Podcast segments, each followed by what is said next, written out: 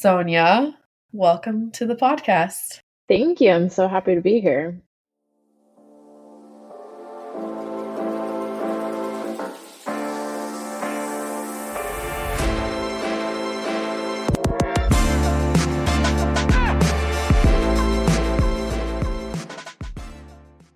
my first thought coming onto your podcast is I'm wondering if your listeners are going to be able to tell our voices apart. I didn't even think about that. So maybe every once in a while we just re identify ourselves. For those of you wondering what that is in reference to, Sonja and I have often been told that our voices sound completely identical. Even the fact that sometimes we'll call home and leave a message and our mother can't tell us apart. I I did not believe people until I heard a message on the home machine when I was back home visiting and I was like I don't remember leaving that. The content of the message didn't sound familiar at all. and at the end you said, "And by the way, this is Liv if you didn't recognize me." and You're the whole like, time oh, I've been thinking sense. it was me. So I have I know there was well. um when I got a call for the job I'm in now that I was hiring, and your line producer called me. What he started, like the first thing he said to me was, You do sound like completely identical. If I didn't know this was Liv that I was talking to, I'd be like thinking that it was Sonja playing a prank. He probably thought I was just making it up and I was trying to get a little side hustle going but getting yeah, hired just... into another role as Liv Borgman. You're just working two jobs. for well, context, we worked remotely for the same company, so I yes. could have been could have been playing a prank, but Liv is real. That'd be that'd be quite the con. Uh, for those of you that don't know who you are, introduce yourself and explain how we know each other and how long we've known each other. okay. Hi, I'm Sonja. I'm Liv's middle sister, so younger but not the youngest. Um, I'll love to get into that in this podcast too, hopefully, like order of birth and how that like has affected our personalities and relationships. But um yeah, we've grown up together our whole life. I thought that I was older than Liv for the longest time because I felt like I had no proof that she was at my birth because I didn't remember it. Um, so it was a little on into my life that I realized I was just the middle child. Um, but yeah, we've known each other for your my entire life. Um, I don't know how glorious those years were without me. Um, when you it was only like less than two. well, your brain developed way faster than me, so I'm sure you have good memories from it or something. What finally clu- quieter? I don't know. What finally clued you in that you were younger than me? Um, I think I realized that I didn't remember anything until about I was about three years old. And I think that just made me realize that my memories, my lack of memories of you like being around at my birth and stuff were um, compiled with my lack of memories of anything before three. So just, just a black hole, I guess. Um, kind of clued me into maybe I didn't actually have any evidence for this. And I think also just realizing like how pissed you were at me. Um, I just felt like there there was a lot of conviction behind your um, your denial that that you were younger. I do remember us like actually getting like verbally heated with each other over this topic. I mean, you can imagine how annoying it is for me as an older sister. I'm like, that's just blasphemous that you would think that you were older than me. I was like, why are we even arguing about this? yeah, yeah. I think I think it is can be fair to say um I'm middle child, but maybe don't have as many street smarts as you. So, but but you you took that and ran with it because I feel like there are many things you convinced me of after that that were also false that have stayed in my repertoire of knowledge until I've realized um, kind of source them back to you. Yeah, so let's get into birth order. What was it like growing up the middle child with me as your older sister? I mean, honestly, again, going back to the fact that I don't have young memories, I can't really remember. I remember Marta coming into the picture and feeling very jealous, but I don't really remember our years before Marta. Um, she kind of um, was a loud arrival. Um, so I feel like I don't ever remember being the youngest. Like I really only ever remember being middle child. And honestly, I wouldn't choose it any other way. I feel like I get the perfect combination of being being able to have an older sister to look up to and also a younger sister to well, I was gonna say boss around. I try not to do that. um I think she bossed is, us around. She bossed us around totally. I I can't lie. It was definitely um I was actually at the bottom of the pecking order, probably. we um, love you, um, Marta. we love you. we'll we'll give you your chance to come on this podcast and defend your rebuttal. Um, but actually, t- I was talking to Marty yesterday before coming on this podcast because we were just kind of pondering like what you were going to talk to us about in terms of like being siblings and stuff. and we were wondering if we were this was just going to be like a sibling roast, like if we you were getting us on here to single us out, just roast. Um, so we were we were preparing for anything.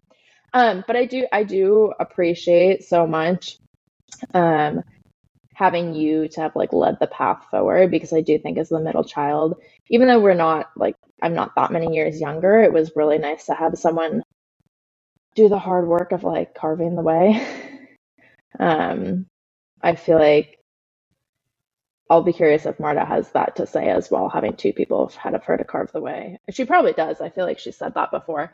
But I think that that made it really nice. Like I um didn't have to reinvent the wheel for everything, or I could look at your experiences, see where you failed or succeeded and um choose my route accordingly. Tell me where I failed. Wait, is that Luma in the background? Has has your have? pardon me. I think we need to introduce Luma because she wasn't on the last episode. Luma always like seemingly knows. Luma's my cat and she's here and you'll probably hear her meowing because she always seems to know whenever I'm in a meeting or I need some kind of like good audio, you know, background and then she's annoyingly like making noises. So she comes in, she comes out. Luma, you'll get your do? turn in the spotlight. Yeah, she would love that. Um, I do think it's interesting though, because you talk about like, you know, me leading the way, which I definitely did in a sense, but mm-hmm. what do you think like what impact did it have on our childhoods? We all were so distinctly different and we all did such different things. And I think that that honestly, I know you were you didn't want anyone to be like you. You wanted your own space and your own realm. So how was that and kind of like affecting mm-hmm. who you were and being able to like have your own space? Because when you have two other siblings, you know, you're both girls, that can sometimes feel like, you know, we're all getting grouped together all the time. Yeah. Yeah, it's definitely funny because I don't feel competitive with anybody else, but I have felt deeply competitive with you and Marta, especially really? growing up. Less so as adults because we've kind of found our own ways, but um, as kids, and I think I mean, luckily for me, I was never good in the water anyway, so there was no competing with me there. well, I wasn't um, a good dancer, so we're good. We're even.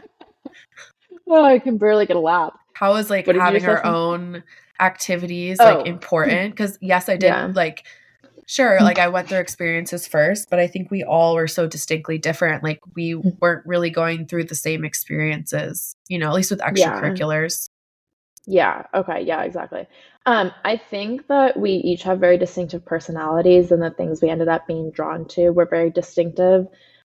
Um, I think even though the like activities I pursued were different than you, and like, sure, from a very young age, I was very drawn to the like throwing scarves around the dance studio, and not so much to like the aquatic world.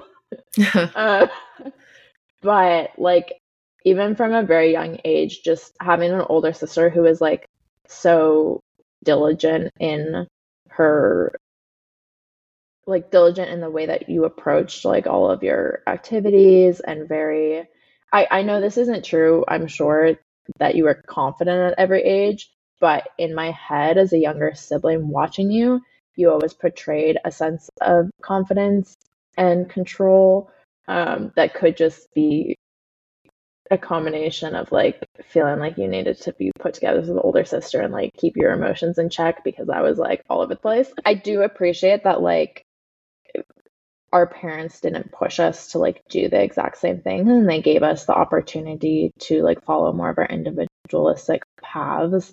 Um I definitely needed my own turf. I've since then tried to explore why that is. But like as a young kid, I think I don't know if I would have um, followed in your path in some of those things, but I think in my head I was like, I need to be distinctive, especially because you're such a hard worker and someone who's already like doing well in the things that you were doing. That I felt like I needed to start something completely new to shine. oh god. Not that you're a personality that you're you're definitely like a personality that's um not like ju- trying to jump into the spotlight by any means, but I just like thought so much of you and wanted to shine in my own way. Mm-hmm. Um, sadly, I think that made me a little bit too like it, it was hard for me to like share activities. Like mom and dad put Marta into dance when she was um she couldn't have been even in kindergarten yet, but I remember distinctly like she went to her first dance class and was like very scared to go take it and I was supportive in the moment. I was like, oh, of course, like I don't want my little sister to be scared going to do this. So I like joined her in class and I felt very proud, like being this older sister, kind of giving her the courage to take class. And then afterwards we left the class and I went up to mom and I was like, She's she's not allowed to dance, that's my thing. Take her out of class. Which is so terrible.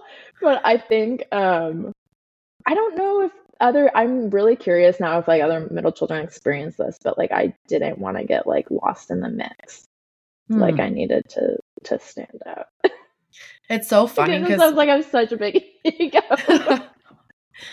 it's funny because you talk about like my confidence i mean we are very different people i would say that i am a lot less emotional than you which i think we know yeah so yeah. I don't know if I was always confident in myself, but I think I was just like had more inner calm mm-hmm. all the time. Mm-hmm. You know? Yeah. Yeah, absolutely. I think and I think as an adult like I can recognize those things um better now. But I also like Yeah, yeah, that's a good point. It's funny because I remember distinctly we were at Spectrum. Spectrum? right? Yeah. Yeah. On Cap Hill. Taking those like creative dance classes. Oh, oh, you mean Cornish? Cornish. We are at yeah. Cornish, and I remember sitting in the hall. You'd gone into class, and mom and I are sitting next to each other, and she said, "Do you want to do dance or do you want to do swimming?" And this was like right at the beginning of when you were starting dance. And I remember mm-hmm. sitting there because we had gone there. I was signed up for class. I had the shoes. I had the Leo. I didn't know that. Yeah. And we are sitting there and she asked me this question. I remember thinking about it for like a minute, you know, because I was supposed to go into class and I was mm-hmm. like, I'm going to do swimming. And it's just funny to think back on that now. Mm-hmm. Cause right, that's like that the two paths diverged. You did dance, I did swimming, and I obviously I mean, you basically swimming. also chose a sport with a Leo, just a little bit slightly different fabric. True. Wow, I did not know that. How old how old were you? Oh gosh, maybe like 7. And how did swimming become the other option? Is it something that you'd express interest in at that point? I have no idea because I can't quite place it. I I don't remember if it was before Safe and Sound swimming when I was doing because we'd all done those swim lessons at Safe and Sound, which mm-hmm. is for those of you that are from Seattle and know like the China restaurant, isn't it called China? What's it? yeah. On Lake uh, Union. There is a pool under there and it wasn't it was like 15 yards and we all did swim lessons in there and then for some reason one day they asked me if I wanted to do swim team, which I'm putting in air quotes because it wasn't like full swim team. It was like the next step for swim kids. So I don't mm-hmm. know mm-hmm. if it mm-hmm. was after that that mom and dad asked me that or if it was before we did swim team but i did swim team there for like a good little bit um, until i transitioned to like the bigger thing. But i just that's such a funny moment in life that you look back on because obviously that defined both of our lives. Like you danced all the way yeah. through and you're still dancing and swimming was a huge part of my life and still continues to be. So it's just it's funny at like yeah. let's say i was seven seven years old i'm like choosing my fate basically. Yeah But it's amazing, like even at such young ages, that we can be so much ourselves already. Like obviously, we grow and mature and develop with life experiences, but there can be things that we're drawn to. I mean, you've swum all the way up to this day. You know, you've swum as a collegiate athlete, and like to know that at seven that you were like drawn to that. Did you have your first meets with Safe and Sound? Because I feel like I have a very distinct memory of like going to your first ever swim meet. Yes, first ever swim meet. I was the reigning age group champion. There was Ooh. one year that I don't know if it was a year or one meet that I was cheated out of it. And dad told me that it's okay. He knows that they like calculated the points wrong and gave it to some kid that did not deserve it because I did win age group eight in number of Do points. we know whose kid's, kid's name is? we don't know. We don't know where he is okay. now. But dad was like, this is like a good lesson for you. Um, you know? So I was mad because man, I worked hard. But I will say I was even more disappointed when I aged out of the noodle race because that was my shit. I noodle race. Noodle you like race? jump in with noodles into the pool and you race with noodles. Okay. And I remember I got there for one meet one day and I guess I aged out. And so they did I wasn't on the heat sheet and I still went up to race because I was like, this has to be a mistake. But yeah. Oh. Oh that my gosh, that's so time. funny. I didn't. I did, that sounds like a lot of fun. Were kid were kids like was it chaos? Were kids like hitting each other with the noodles, or was it pretty? No, but it was like listen, I got it down. I don't remember what my technique was, but I was a good kicker back then, so yeah. I would I would win and strong legs. That was that. I love winning that. tasted great for me. I can't believe the guys out there with a false victory under his belt. I know. You, I would was, you recommend to the MIACs that they add the noodle race? Oh, absolutely. It's so fun. It also does take some kind of skill. So, you know, it, you can, there's a lot of different ways you can use that noodle. You got to like see how what do you, goes. What is your, your recommended strategy? I can't remember if I would just kick with it because I was a pretty good kicker. I don't know. I can't honestly remember. But I do remember one thing, and that was I was so bad at breaststroke, which breaststroke actually ended up being my number one stroke that I raced yeah. Um, all the way through college. But back then, I was like, it was painful how bad it was. Like, you could sit there and watch me. Everyone else, it wasn't even 25 yards, would be done. I probably wouldn't even be like 10 yards out. I mean, I got nothing. Like, I was going so slow. And so it's just funny yeah. to think that then that ended up being my best stroke. What do you think changed? I mean, obviously, or how technique. did it become a favorite later? Technique, yeah. Um, it's interesting because I like different phases of my life that I swam, like different strokes.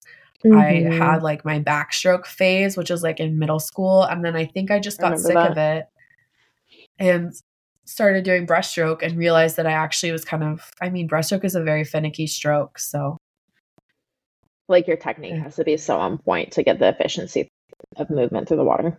Yeah. But mm. I don't know. Those are just like some funny memories of childhood. What do you think is your like very first memory of me since you Oh my god, I love that question. Oh, wow. Okay, let me dig back. I definitely feel like I'm trying to think if I have any early memories of you in our first house on Capitol Hill. Um, but some of the memories I think of, I have of that house are maybe more stories that have been recounted to me. For some reason, I remember like a ladybug infestation of some sort. That might yeah. have also been a dream. You're not in no, this, so that I think those remember that. that okay. Um, but I feel like my first memory of you was probably in the new house. You said your first memory was of Marta coming home. Well, I feel like oh my gosh. I I I I'll have to dig back in my in my mind and try and um find a memory that was like pre-Marta, but I very distinctly remember um Marta being born and coming home and like the the role you took um so quickly of caregiver and I feel like I mm-hmm. remember us sitting on the couch with Marta, um, and you were were holding her, and I was trying to figure out how to help. um, but I don't know why. I I think that like I think that stands out to me because that's so um, of your character to be a caregiver. And I think I just have a memory of not really. Sh- I mean, I guess I knew who Marta was, but like being kind of blown away by this baby, but then also like watching you take this like older sister role. Yeah. Um, See, it's interesting for me because oh, I I feel like, and I don't know again if this is like seeing pictures or a dream I had, but I I seriously feel like I remember going to the hospital to see you when you were born, which is interesting. Really? Why some people have feel it like they have memories from way earlier. Like what what's different about your brain that allows certain people to have really early memories and certain people to like have. I think you have memories. higher IQ. um, what do you yeah. remember of me being born? Well, I just for some reason I remember getting in the and to me it's like a taxi. So I don't know if it's actually a taxi or if it was like a car, but I remember going with Nana and Papa to the hospital. And I remember walking into the hospital room and like holding you. Oh wow. What did I look like? You're just like a baby at that point. but I mean, Sonja and I are only a year and nine months apart. Yeah. Right? June, so July, August. Yeah. Um, so I would have been under two years old at that point. Wow. That's amazing. I yeah, I don't feel like I have memories that early. I mean, my other earliest memories of us are honestly like playing dress up. I feel like yeah. that became a very huge, which I don't think I could like pinpoint at what age, but I we had quite a variety of dress up clothes, um, some of which were like costumes we had inherited from my aunt who um or our aunt who started the Spectrum Dance Theater.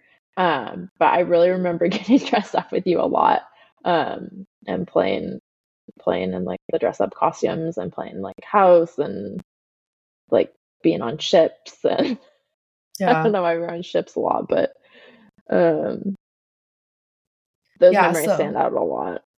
So the house that Sonja and I were born into was a different house than what Marta was born into. And we moved like a month or so, maybe not even before Marta was born, um, to a new house, which is the one that our parents still live in, that we grew up in for the majority of our lives.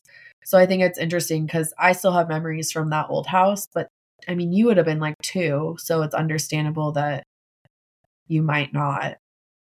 What What stands out to you the most about the old house? I just remember like being in the backyard. See, and then also at that age, like you were saying, it's hard to know is that stuff that you were told that you imagined in your head or stuff that you actually remember. Um, yeah. But I, I do distinctly remember when we were moving to the new house. So you would have been about two. This is probably like 2000, like fall of 2000. And I remember sitting on the blue igloo cooler that we still have. Oh, yeah. And watching uh, Teletubbies on TV and I remember sitting there with you, we were both like eating our snacks. And I remember, yeah. I don't know if I said it to you or I just thought about it, but I was like, that's our baby sister that's in the sun. and that's what I thought Marta was going to look like. I thought that was Marta.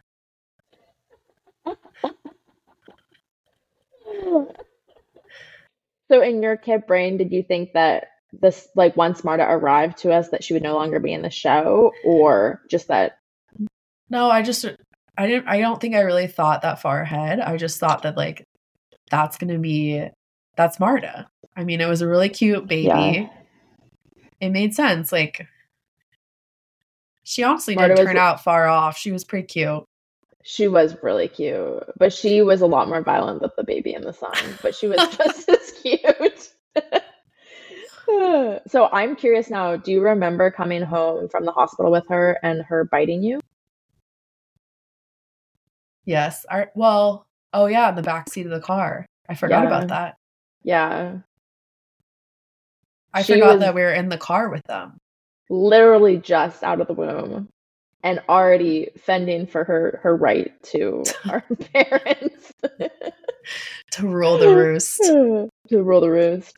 Um I I I don't remember moving. But were you excited to move neighborhoods? Like did you I Did remember, you like understand where we were going?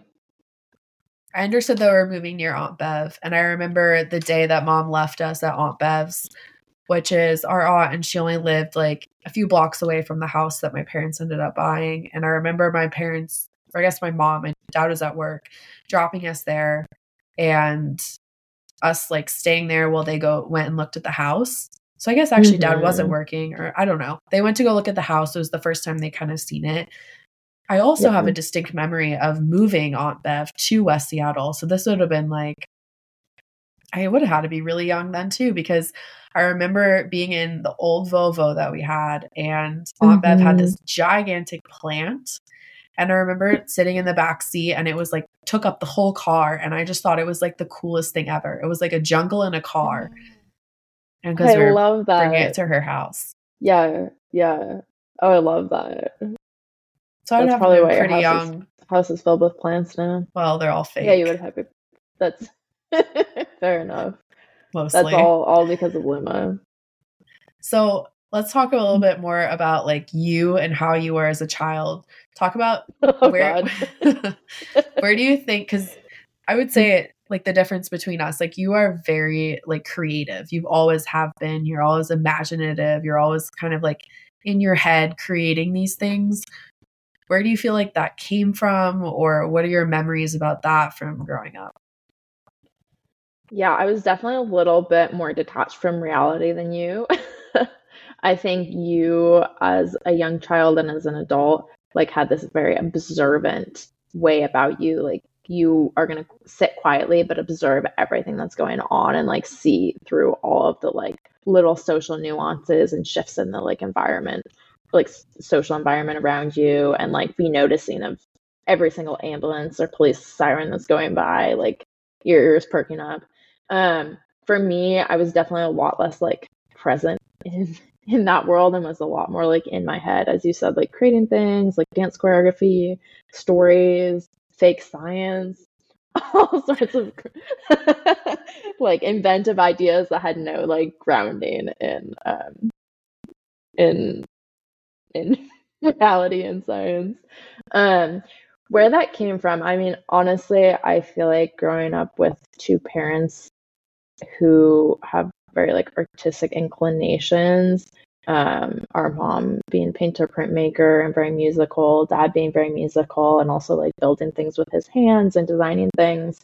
Um, I think it was in part that, um, and in part I mean, I, I got to throw this in somewhere because I definitely am a much uh, more emotional sister, but I think some of those emotions have driven some creativity. I got to learn how to rein them in, but I do think has helped um, being so like in touch with emotions has helped some of my like creative inspiration.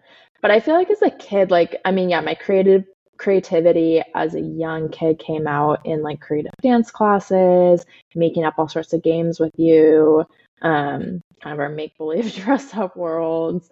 Um, but it also came out in like a lot of a lot of nightmares. Like I couldn't turn my imagination off. I feel like it was very like healthy for me to find creative outlets because when I didn't, that creativity like typically would go towards like more worry or negative thoughts at night but I think that's I think that's why like dance classes were so fun. And obviously like dance isn't just a creative endeavor. It's also um, like an athletic physical technical training. Um, but the like ability to be so expressive. And as you know from coming to like all of my college dance performances and having to sit through all of my very long performances through like middle school and high school like um, the pieces that I've choreographed for myself or the pieces that I've enjoyed dancing in the most, like there is very like I'm a big, large physical expression. like every single college piece I think I did started with me like running onto the stage and like leaping or like doing something really big. Um, but I do I do think that like I needed that because sometimes I don't know where to like put my creativity. Did you think of me as a creative person when we were kids? 100%. You were always like imagining things. I think the conflict that we did yeah, have. Could go two directions. I know. And I have a follow up on your like the imagining creativity, but I think, yes, like when we were growing up, you were always imagining, you were always creating, you were filming or I don't know, you're always like making things. And the conflict that we did have as growing up is I think we misunderstood each other in the sense like I don't know, I never like I liked the imagination, but in a much more solo way. Like I liked to mm-hmm. just be by myself and my imagining was like reading a book, you know, and imagining yeah. that as I went or I've always been like someone that enjoyed I guess older people than I was more. Um, so I would always yeah. love like hearing their stories or talking to them. And I never like it wasn't like I didn't like playing or make believing or anything, but I think that that would I would get to like my max of that and I would get to an extent and then we'd have conflict because you're like, You're lame. Yeah. Why don't you want to hang out with me? like and luckily you have Marta who is like such a willing companion in those adventures. Um, but I would say like that's one way that we differ a lot. Yeah. I was actually just going to bring that up. That was one of the first things that came to mind yesterday when Marta was like, "What are you going to say about being Liv's sister tomorrow?" Um, the the memory of like wanting for you to, to come um, play like another dress up game or something with us, and you wanting to go and read in your room. But I think what what I like see in you is you've always been a storyteller. Like you love stories, you love psychology, you love understanding people. I think that's why you loved um, being around adults telling their stories because they had like a life of experience and like the trials and tribulations or how they made decisions or like how they their social lives developed. And I think um, in books as well for you being able to you because I feel like you read a lot of like auto or biography types of things about people kind of overcoming challenges, whether it be like big physical challenges. Um, I feel like I remember you reading some book about um, was she hiking Everest? I don't know, like hikers and um, people who like push themselves to limits, but also like um, people who had like these great stories to tell about yeah. their lives and how they like kind of came came into themselves. Um, so I think even, and I mean, now it makes so much sense that you've like found your way to like the media world. But I think that your, I think my creativity often was a little, has been a lot of like um needing to like express myself. um, but I like think, a release. you, a kind of a release, yes, yeah. kind of a release because otherwise my emotions are pent up. Um, but I I think you, we're both creative. I think it just came out in misunderstandings when we were younger because I didn't understand why you'd want to go read a book. Because to me that sounded so boring. I needed to like go do something physical. I couldn't sit still. Like mom mm-hmm. would try and read to us, and you would sit there so intently listening because you want to know what happened. You wanted to understand um, how the character arc was unfolding and i was like i need to get out of here like i need to go outside i need to like run around like i literally would be like trying to get out of mom's lap because like i just I had no patience like the story could wait i needed to go discover something outdoors and then, then i would probably just read the book on my own anyway and like finish it and I, it's interesting what you said about adventure because i feel like that's still what i'm drawn to mm-hmm. like number one i like right now I'm on this weird kick of like reading people that hiked the PCT, like their memoirs. Yeah. But I've never it's not like I have an interest in actually doing those things myself. Like I have no interest in climbing Everest. I have no interest mm-hmm. in swimming in Antarctica or like doing any of those things. But I, for some reason, always have loved those books. Like I just, I what love nonfiction. I don't know. It's like the adventure of it, I guess and like the physical trials of it. Um yeah. I don't know what draws me to it. I do I I have always been a nonfiction girl. I love people's stories of stuff like that. And that's honestly what like drew me to true crime and reading a lot of those kinds of things. Um because I think it's the same realm. Like obviously it's yeah. awful and horrible. Um just to like loop a background on your creativity, I think it's funny that you are using creativity as a like release for all these horrible nightmares you're having. Yet, if you have seen any of Sonja's earliest works, some of them are comedy and they're lighthearted, but some of them are very dark. why do you think you're creating yeah. very dark content at a young age to escape from your very dark nightmares?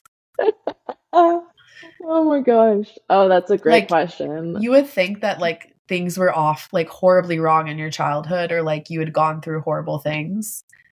So it's just, it's just interesting like where were you drawing this creative inspiration for these dark topics?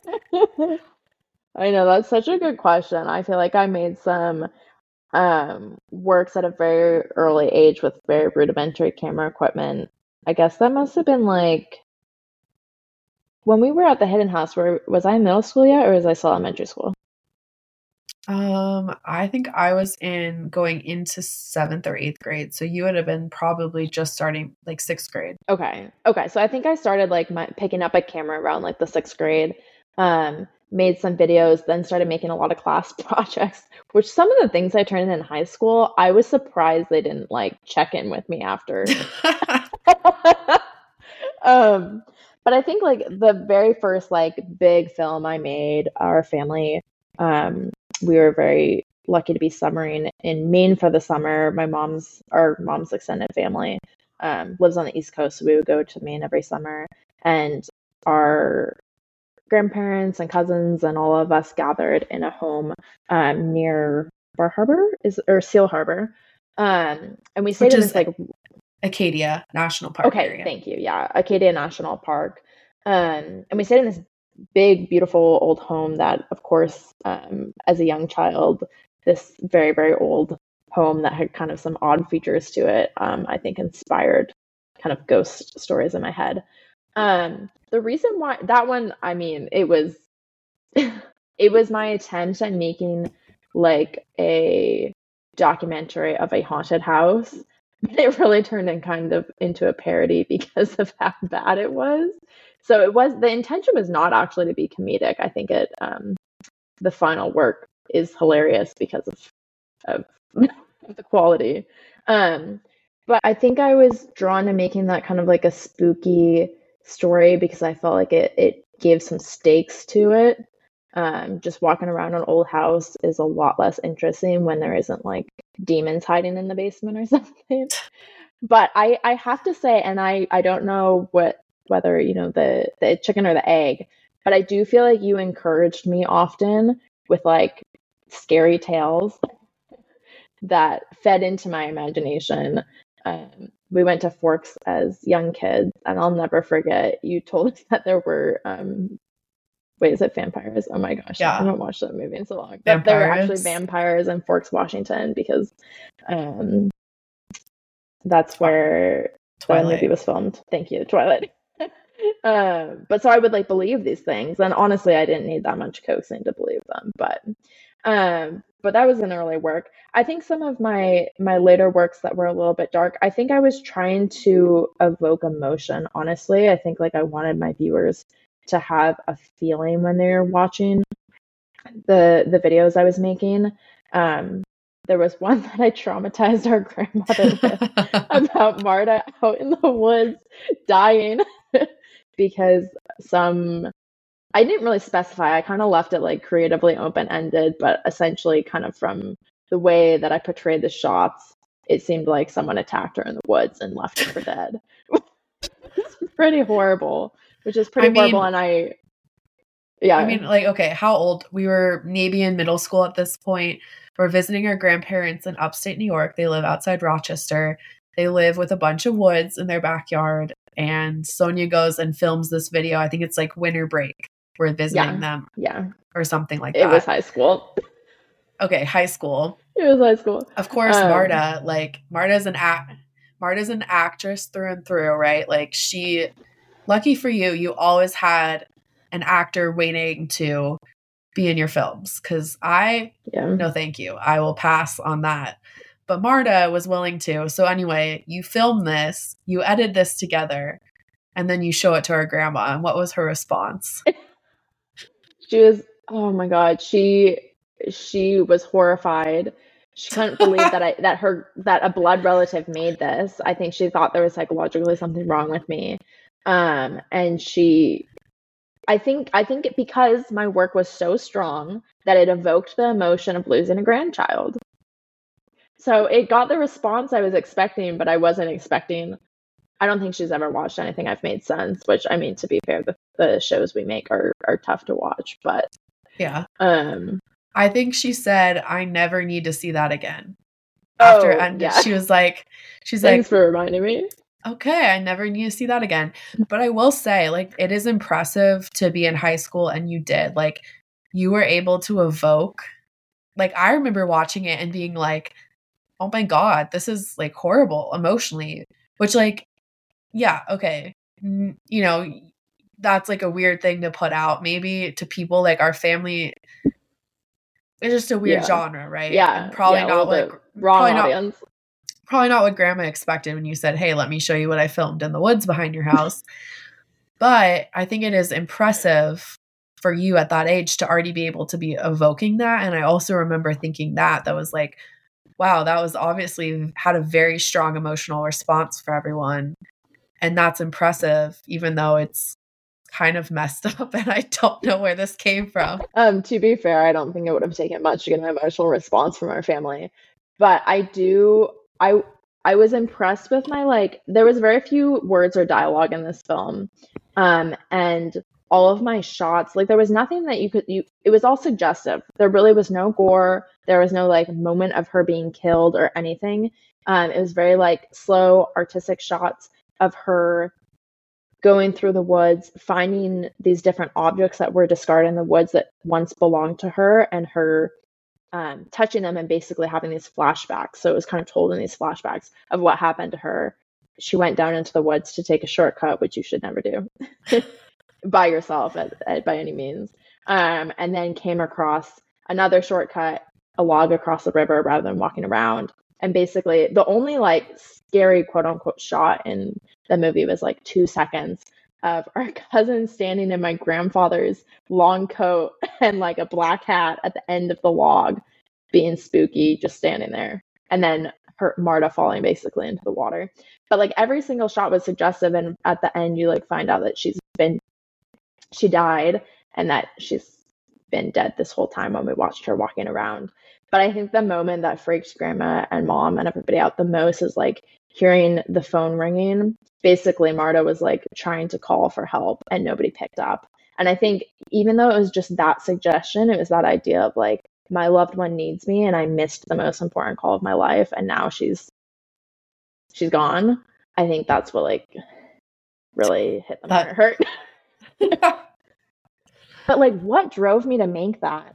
Um i think in my head i was thinking about it less from the perspective of like wow this is this is like painful and cringy and more was thinking about kind of the surprise twist of she's been dead the whole time while while we've been watching her walk through the woods and kind of this storytelling through flashbacks i was kind of interested in playing with time um, kind of the techniques of how to like show a flashback was happening. Um, and then also, yeah, I kind of was enjoying making something spooky, I guess. Because of, again, going back to that feeling, like I wanted it to have a powerful feeling, and unfortunately, that feeling wasn't like happy. It was like, oh Right. shit. Right.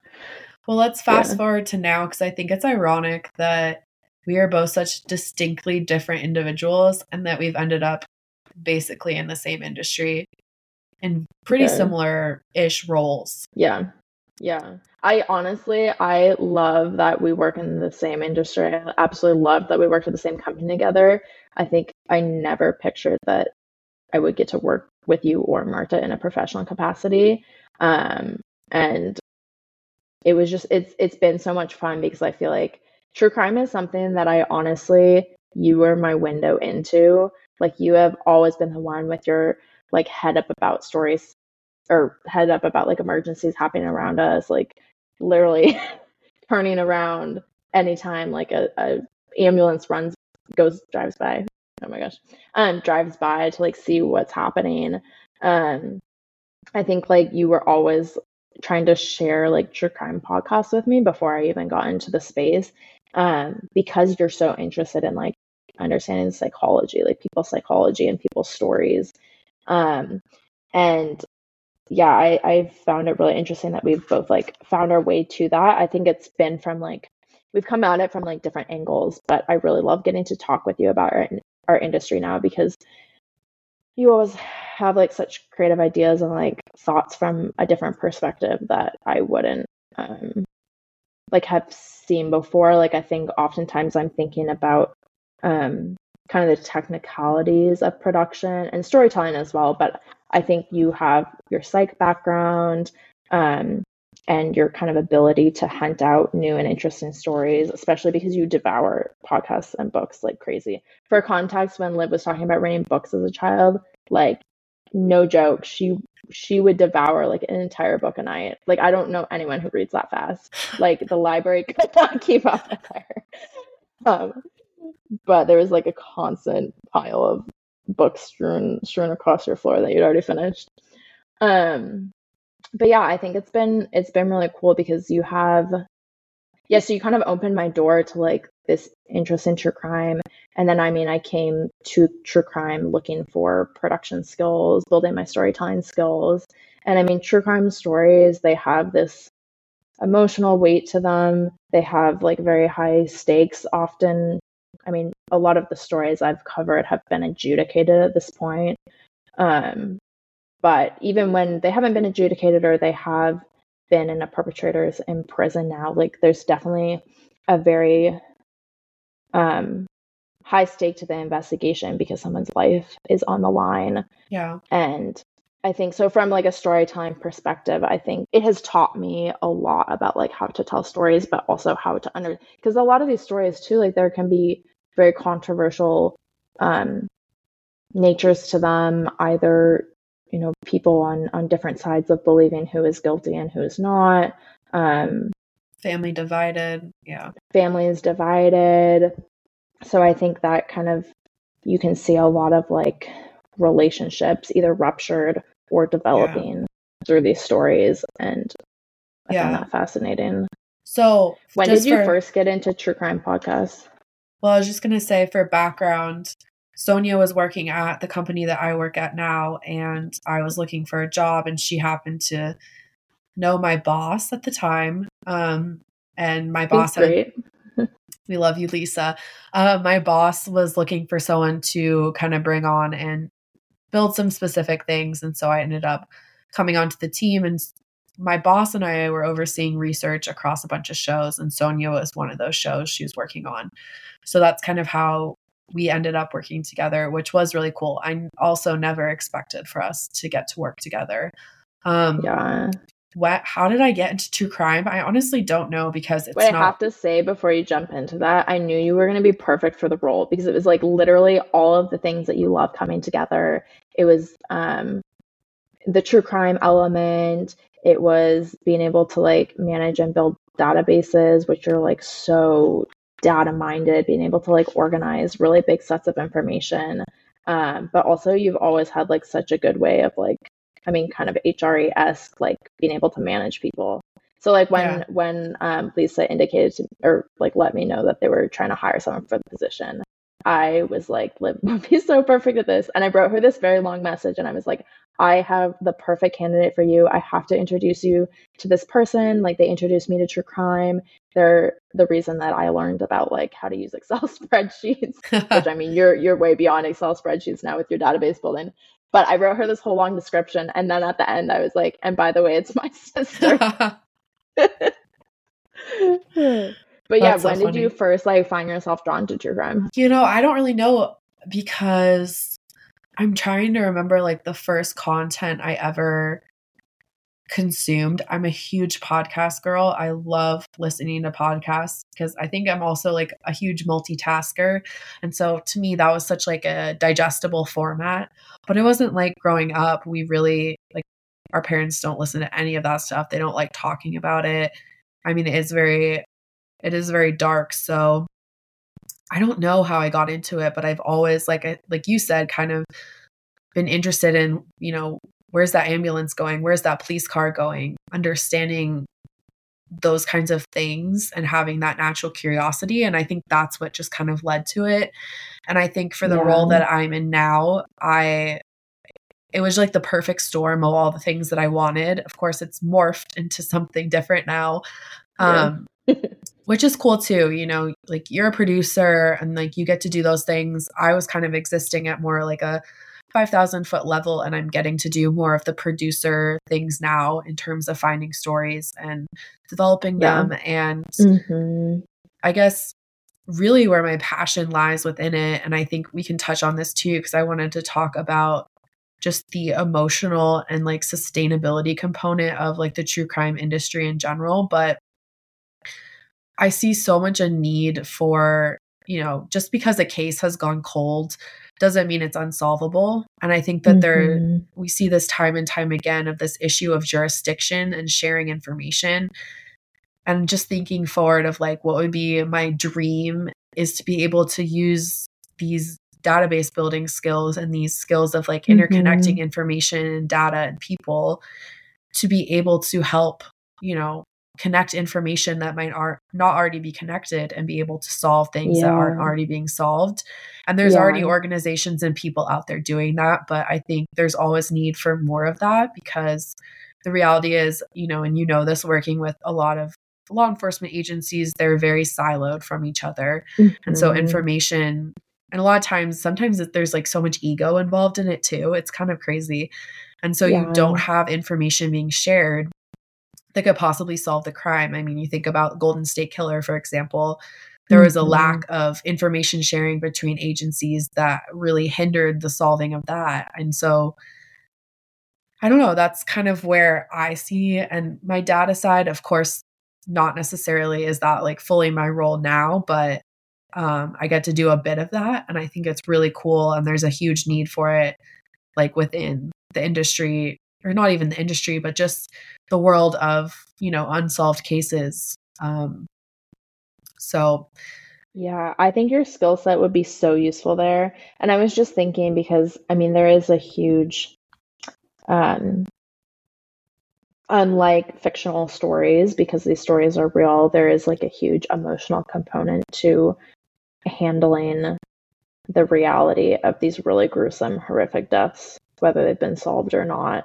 um, and I think being being aware of that, um, but also understanding the importance of sharing these stories. Like I think I think I had this thought when I was first kind of um, imagining true crime storytelling that like I, I worried that it was all going to be kind of presenting the gore and not the I guess I had I have grown a deeper appreciation for telling true crime stories over my years um, working and producing documentaries on cases that have either been solved. I, I don't I, well you've worked on cold cases. I've worked mostly on cases that have been solved.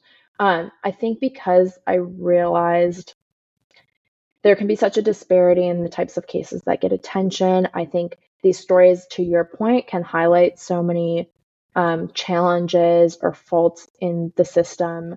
Um, some cases, especially like landmark cases like Golden State Killer, the Grim Sleeper, like literally through the investigative process and the challenges that investigators and prosecutors had to jump over, um, rules, laws, technology has changed and developed.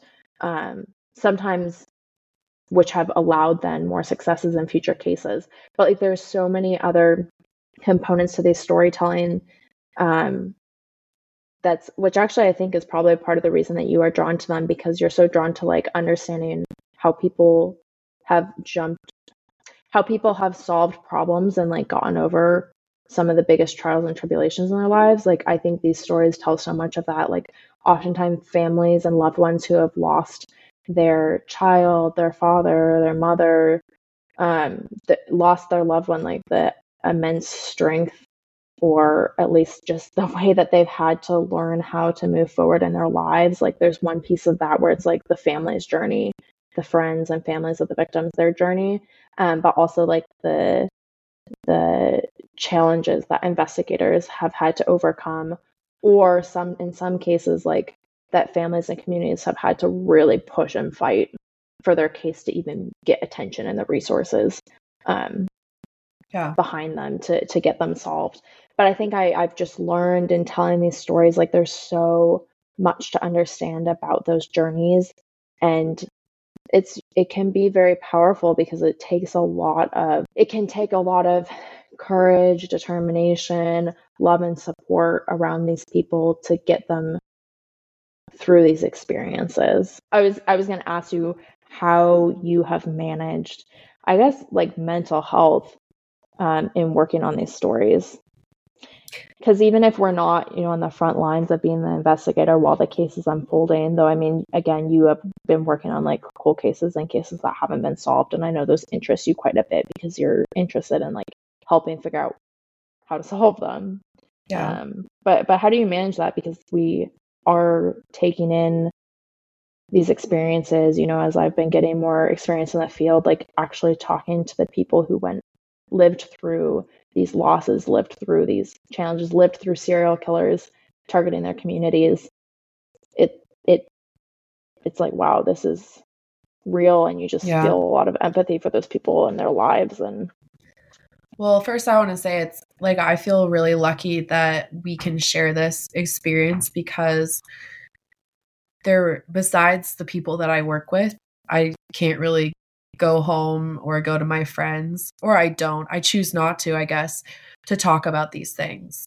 Um, yeah. And so it, it's, you know, to the to the average person, it's not just a topic you bring up over like girls' dinner, right? And I I get so like fascinated by the weeds and the nitty gritty of it. That's why, you know, I absolutely love working with Lisa because we're both Lisa, my boss, is actually a PI, so a private investigator. And so she's very like, wants to get down to like what actually happened. And I'm the same way. So it's nice to have like you in my life as well to be able to share these kinds of experiences and talk about them. But I think it is really hard because there is a lot of very messed up things that we have to read, consume, um, case file images, crime scene images, mm yeah, things that you know the average person is not looking at in their day to day and this is our every single day at work.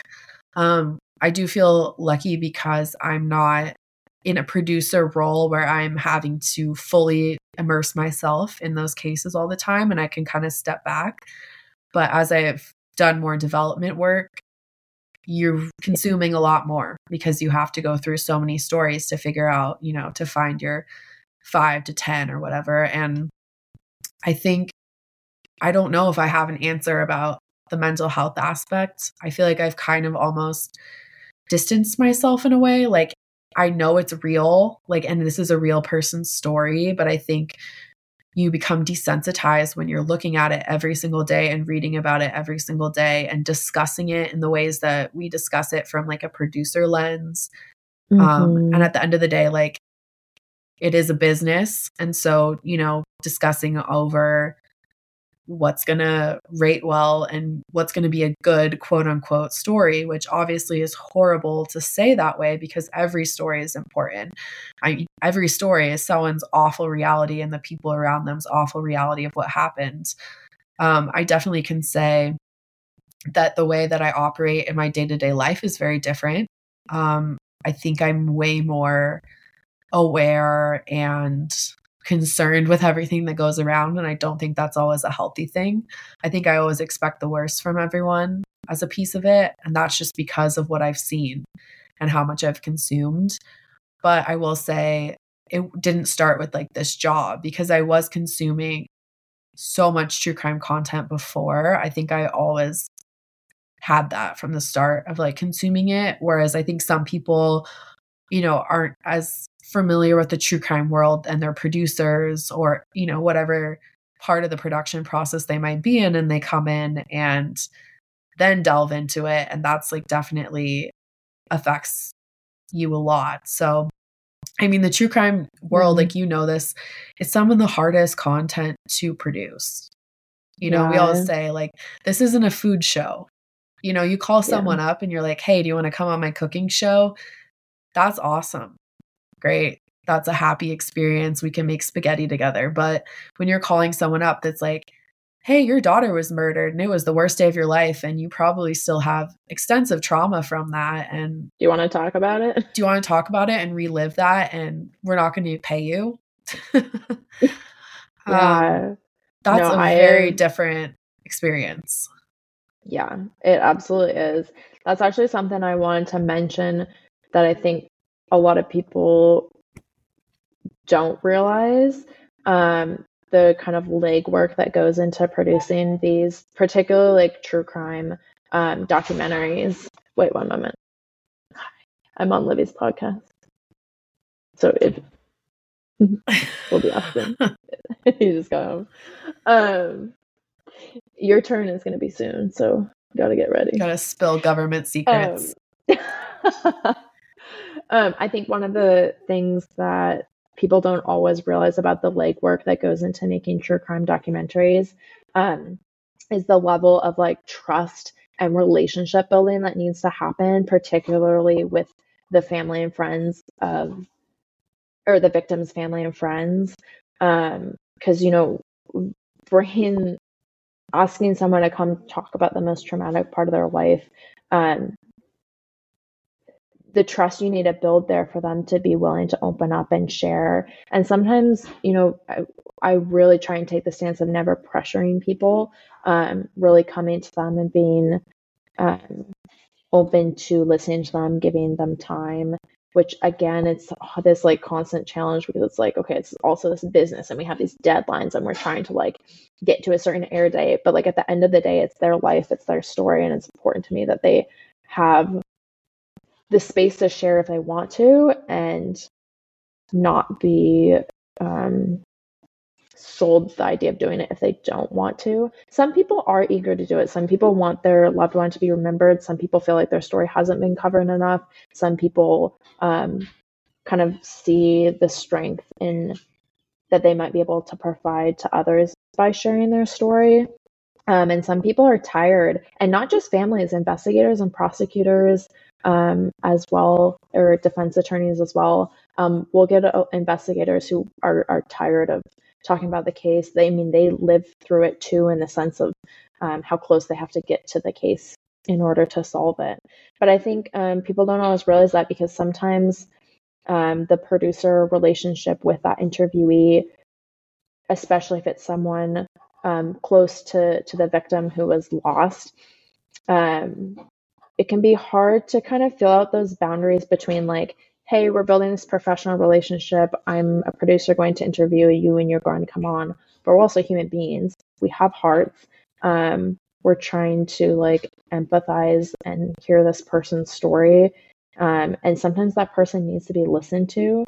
So i think it's been interesting like watching some of the producers i admire the most. Um, figuring out where they can set those boundaries because sometimes it turns into them therapizing a lot with the um, victims' families. Like these families sometimes haven't been able to share their story and want to, and are still processing what happened, still feeling that pain every day, and needing to talk about it. And I mean, we I have producer um, colleagues who will spend hours and hours on the phone with victims' families before they even get in the studio. Um, building relationship, hearing their hearing where they're at, hearing whatever they want to share as they're kind of like reliving the memories. Um, yeah. And sometimes people go through that process, relive those memories, and decide they don't want to come into the studio and sit down.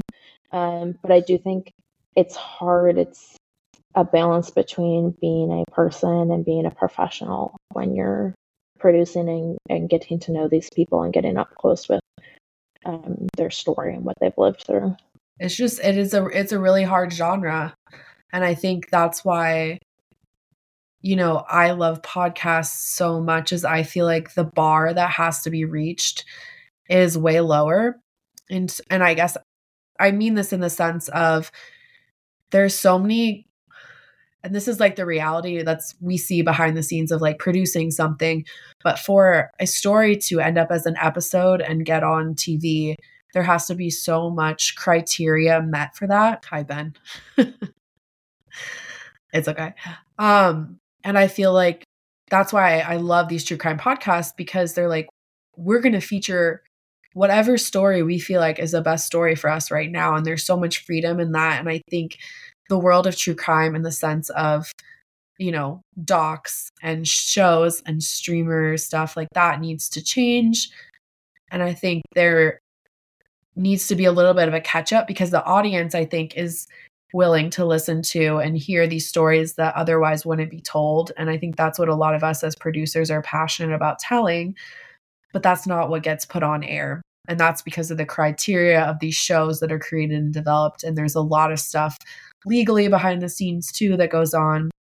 And sometimes the margin between a show going to air and not is like losing one interviewee. And i don't think people really realize so the nitty gritty of like what can cause a story to fall out can be like one little thing um and you know there is a lot of adjudicated stuff on air and that's because legally that's a lot safer to do than unadjudicated and we don't have to go into the nitty gritty nuance of the legal pieces of that which is something that's been really interesting for me to learn in this whole process. But I personally, I don't know about you, have a lot of passion in telling people stories that aren't solved or haven't been told or they've been ignored. Or, you know, the reality is a lot of times the people that haven't had their stories told, it's because of, you know, misuse of law enforcement investigative techniques or just not caring. Um, and a lot of times we need in a, you know, true crime doc or um, episode format, we need the law enforcement's voice, right? That's usually a prerequisite. Well, if it doesn't make them look good, then we can't do it. And so that's why I've loved podcasts, is because I feel like it eliminates a lot of that. And there's way more variety of people's stories that can be told um, in that format. So there's I don't know, it's just it's very interesting. Yeah. I don't think people realize how much is goes into it behind the scenes. Um, yeah. And yeah, absolutely. I think the the legal aspect for sure is something that I wasn't um, aware of until I started working on production teams. I think there can be logistical things that kind of stop a show from going into production. I think sometimes with with podcasts, again, your point, there can be it's a little bit of a lower production barrier. Yes. Um, another thing we're working with oftentimes are very limited budgets and needing to decide how we allocate those resources in order to tell stories. And back to the point of us both being passionate about telling stories that haven't um, had a chance to to see the light of day or be told yet, especially if they are still um, in the investigative process, they haven't gone to court yet, someone hasn't been convicted or found not guilty, um, is that it is a business at the end of the day as well. So there's business components, which I'm not at that level. I'm down on like the producer level. So I'm not the network, I'm not the client buying these shows. But oftentimes, which I, I honestly am of the belief that um, media companies should be pushing their audiences a little bit more, especially 100%. with kind of the nuances of these crime shows and telling stories that aren't so tied up with a bow at the end. Because I think that's the other thing that oftentimes stories will be killed in development because, yes, again, there are legal reasons where you can't really point fingers at somebody unless they've had a conviction and you have like a case that's closed and not out for appeal because there will be legal challenges in telling that story if something is out for appeal or hasn't been um, adjudicated yet. But I think there's also an assumption that audiences really are only going to enjoy stories that are tied up with a nice bow at the end. There was a resolution, and there's so many stories out there where there's not a resolution. The perpetrator hasn't been found, the person's still missing, maybe the body was never found. Um, and I think those stories just don't get to see the light of day. I feel like they get to see the light of day more on podcast formats than they do yeah. with documentaries. Um, and again, like if a case is in the middle of being investigated, if there are resources being put behind it, investigators aren't going to be able to talk to us about that case. If it's in the process of being prepared to go to trial, prosecutors and defense attorneys cannot talk to us about that case legally um, before it's wrapped. So, with a documentary, when you're looking to find voices of people in the legal system who worked on this case, people in the investigative capacity, um, you might not get those voices. You might be able to get family and friends on board who really want to see their case being solved. Um, but from that perspective of like trying to to bring to audiences all of these voices from different angles of this case it's just harder harder to do and then budgetarily things cost money like um archival yeah. resources like being able so to like expensive. get a quick news clip of someone on air saying like this serial killer is on the loose who are they going to strike next like oh my god it's so expensive. It's so expensive. So figuring out where to um put the resources um so it's like what do you do with that? I mean these are all the things that like go into something and i find like this is all process that i'm learning. So i think it's it's fascinating to understand because I've been consuming this content for so long to understand why something is the way it is. Why did this doc turn out like this? Why isn't there a doc about this? I mean, the reality is, if there isn't a doc about something, there's probably a reason, right? It's not just that no one thought of doing it or hasn't tried before. Um, so I don't know. It's just, it's very interesting. And there's so much that goes into it. And you talk about the budget piece of it. Like at the end of the day, you're a business, you want to make money. So how do we make sure that this you know we can't just blow unlimited budget on this doc because every piece of this does cost money um so I, yeah. all very fascinating pieces of the world of true crime i'm really curious can i ask you like how have you seen the crime space change because you've been consume you've been a consumer for so long and now you're on the production side of things and in development um and I know kind of predominantly you've been consuming podcasts before working on the doc side. Uh, but like, how do you feel like you've seen the true crime space change? Because it's definitely grown in popularity as a genre. It's definitely grown in popularity. Um, I guess when I started listening to stuff, that was probably like 2015, the beginning of end of high school, beginning of college. Um, I think the world of armchair, they I'm using air quotes again, armchair detectives um, you know, how TikTok and Instagram and all those kinds of things has affected it. And I'm not going to say it's affected it all positively because I think it doesn't, but everyone loves to weigh in. Everyone loves to be an armchair detective. In some instances, that's really been the like determining factor in cases getting solved. Um, but I think it's no longer just people reporting about it and talking about it and investigators investigating it, you have literally everyone from your cousin to your grandma that's like thinking that they have, you know, some teeth in the case and they're investigating it because of what they've seen online. Yeah. Um, yeah. And again, sometimes that can be positive and sometimes that's important to have this cacophony of voices that's pushing a law enforcement agency to reopen the case. Yeah. But on the other hand, I think it can also be extremely detrimental. And there's just you, things just go awry. You see these Facebook groups, like things get nasty. All of a sudden, you're accusing someone that isn't related to that case, or you're the family member of a case and you think that people are helping you. And then all of a sudden, you know, you're turned on because people think they know better than you. And mm-hmm. so I would say that's one big way I've seen it change. Um, yeah. it's, it's very interesting. The involvement, people's involvement, the involvement, in the stories, and I think obviously I'm sitting here. Yes, I work in the world of true crime, but I'm also saying, oh, I'm interested in investigating and everything like this. But, um, I don't know. I think that that's not. It's like social media in general, right? Like we don't we all we can't all hide behind our screens and put this stuff out there and expect it to have no consequence on the other people on the other end. Yeah. Um, yeah. And I know law enforcement agencies in certain scenarios are it's not their favorite. Sometimes it is if they ask yeah. for help. But sometimes it's just kind of creating noise around something that needs to be focused. So yeah. Yeah, yeah. I feel like the investigators on the Grim Sleeper case talked about um, that even if people, you know, were sharing tips with good intentions, sometimes um, it did produce more noise for already complicated case that then, right. then they would try and go spend resources investigating um, tips that were really not useful.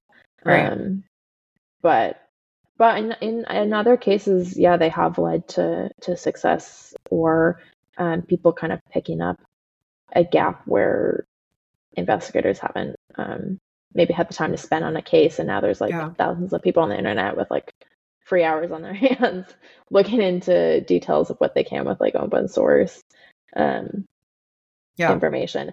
One very good contemporary example, but the show Only Murders in the Building, I feel like kind of completely um, pokes fun a little bit at like armchair detectives, um, showing, I mean, in that case, showing kind of their usefulness, but also showing like um, the investigators being like, oh my gosh, not another like true crime podcaster investigating alongside. alongside the NYPD or something. Yeah. So I think it's just to say, like, do it with integrity and make sure that, you know, you have your heart in the right place. And I think just like us as producers, you have to lead with a respect for the family um, Yeah, and absolutely. do that in all senses because this isn't your story, it's their story. Um, and whether or not, you know, your intentions are in the right place, it's important to respect the family in all scenarios because you don't know what that's like if it was your loved one, you know, and all of a sudden all this stuff was happening. So, Yeah, um, absolutely. so I have one last question for you, and I like to always end my podcasts with a question for my person. This has all been questions. Well, yes, but like that's a good point. Spoken like a true producer. Um, what has been your favorite documentary that you've watched recently? oh my gosh. Okay. um this this was a very sad documentary, but I was so invested in it because I just could not stop thinking about um the families who lost their loved ones. I think we already talked about this, but MH370 about the Malaysian flight that went down. It was on its way from Malaysia to China, and essentially before it ever landed, um, the families who were coming to pick their loved ones up from the airport in China um, were notified while they were waiting, looking at the flight board, all of a sudden seeing their the plane was delayed and then it was taken off the flight board and they were gathered into a private room to be um, let know that the plane that their loved one was on was missing. Um, air control had no idea where it was, which is just I can't even imagine. Yeah, the whole this, like, story is just bonkers. terrifying. It's just bonkers. But essentially, it's been the only commercial flight that has gone down where nothing has been found of it later. You'll watch the documentary because there have been some people who believe they've found parts of the plane, um, but they haven't really been verifiable. But that documentary just captured my attention. I swear, I spent the next two days at work just researching things about like how the story could have unfolded the way it did and without my I lack great technological understanding of how these like planes operate, but I was immediately jumping into that armchair detective role trying to figure out like um how certain things could have happened um of of where the plane went down. Okay, I don't want to like completely spoil the documentary because I do want people to go watch it because I think it's so fascinating and like I just my So heart goes well out done. to all these families. Yeah. It was really well done. It basically takes the approach of like investigating um three different at this point all of the theories are just theories because nothing's ever been proven, but investigating three different theories for what could have happened to the plane. Um, but there is this moment that just is probably always going to haunt me but the families were gathered in this room. They've just learned that their loved one's plane is completely missing, um, which is like so unheard of to like literally not know where the plane is because typically a handoff is supposed to happen between the air controllers between um, the the country's air jurisdictions, Mhm. um, and that handoff never happened. But one of the women in the room, because everyone immediately their first reaction is to call their loved ones, and the phones are ringing, ringing, nobody's picking them up. And this one woman runs up to the group and says, "Oh my God, my dad is calling." Oh my God. My dad's calling, and like he was on the plane, and they were like, "Well, pick it up, pick it up, pick it up." And so she goes to pick it up, and she was like, "Too late." Like nobody was on the other end. So she tried to call back and just never reached him. And that moment just like haunts me so much and is like literally the moment that I crafted in that film back in high school. I know. I was gonna say The that's phone is weird because it's And you, you don't it. make it to the phone in time and because you didn't make it i mean and who knows so i spent the next two days trying to research trying to understand like is it possible for someone to have called that signal have been lost um in bouncing up to satellites and coming back down delayed, or if they were calling, would they have had been calling right in that instance? Anyways, I don't have the technological background to understand the cellular workings were the plane itself and the communications um, and the pings that were happening off the plane, even though it turned off its communication box. But but that documentary really sits with me because it was 230 something passengers in addition to two pilots. So it was a it was a lot of people who were never seen again. Um, and it's been was that back in 2014? It's been yeah, I think so. Been um, a while now, but yeah, but I think that, that story resonated one. with me because um yeah, there's a lot of people out there. And again, these are not often the stories that make it to our documentaries, make it to your screens, but there's a lot of people out there who lose their loved ones and never know. They never just never answers. get closure. They yeah. never have answers. They never find the bodies. They never know what happened to their loved one. So they're just left for the rest of their lives, like imagining um, the, yeah. the horror of that. And I mean, there's different organizations kind of yeah. trying to work on missing persons cases in DC. There's like the Black and Missing Foundation um, to trying to help put resources towards cases that don't often get a focus. But yeah, I think that's just sat with me, and yeah. I want to be able to solve it. I I know that's a producer investigator how, but... in all of us. I think. Yeah. Um, yeah. Well, I just want to say thank you so much to everyone that has. This has been a long one. So if you are still with us and you made it to the end, thank you. Hi, mom and dad, because you're probably listening to this. Hi, Marta. we love you. Um, we love you. We can't wait to have you on as well. Yeah, we'll have to do uh, one with all of us together. But Sonja, thank you so much for your time. As always, I love talking to you. I love you. Mm, you're the best middle sister that our yes. older sister could have. um, and I just want to say thank you to everyone for continuing to listen to this podcast and for your support.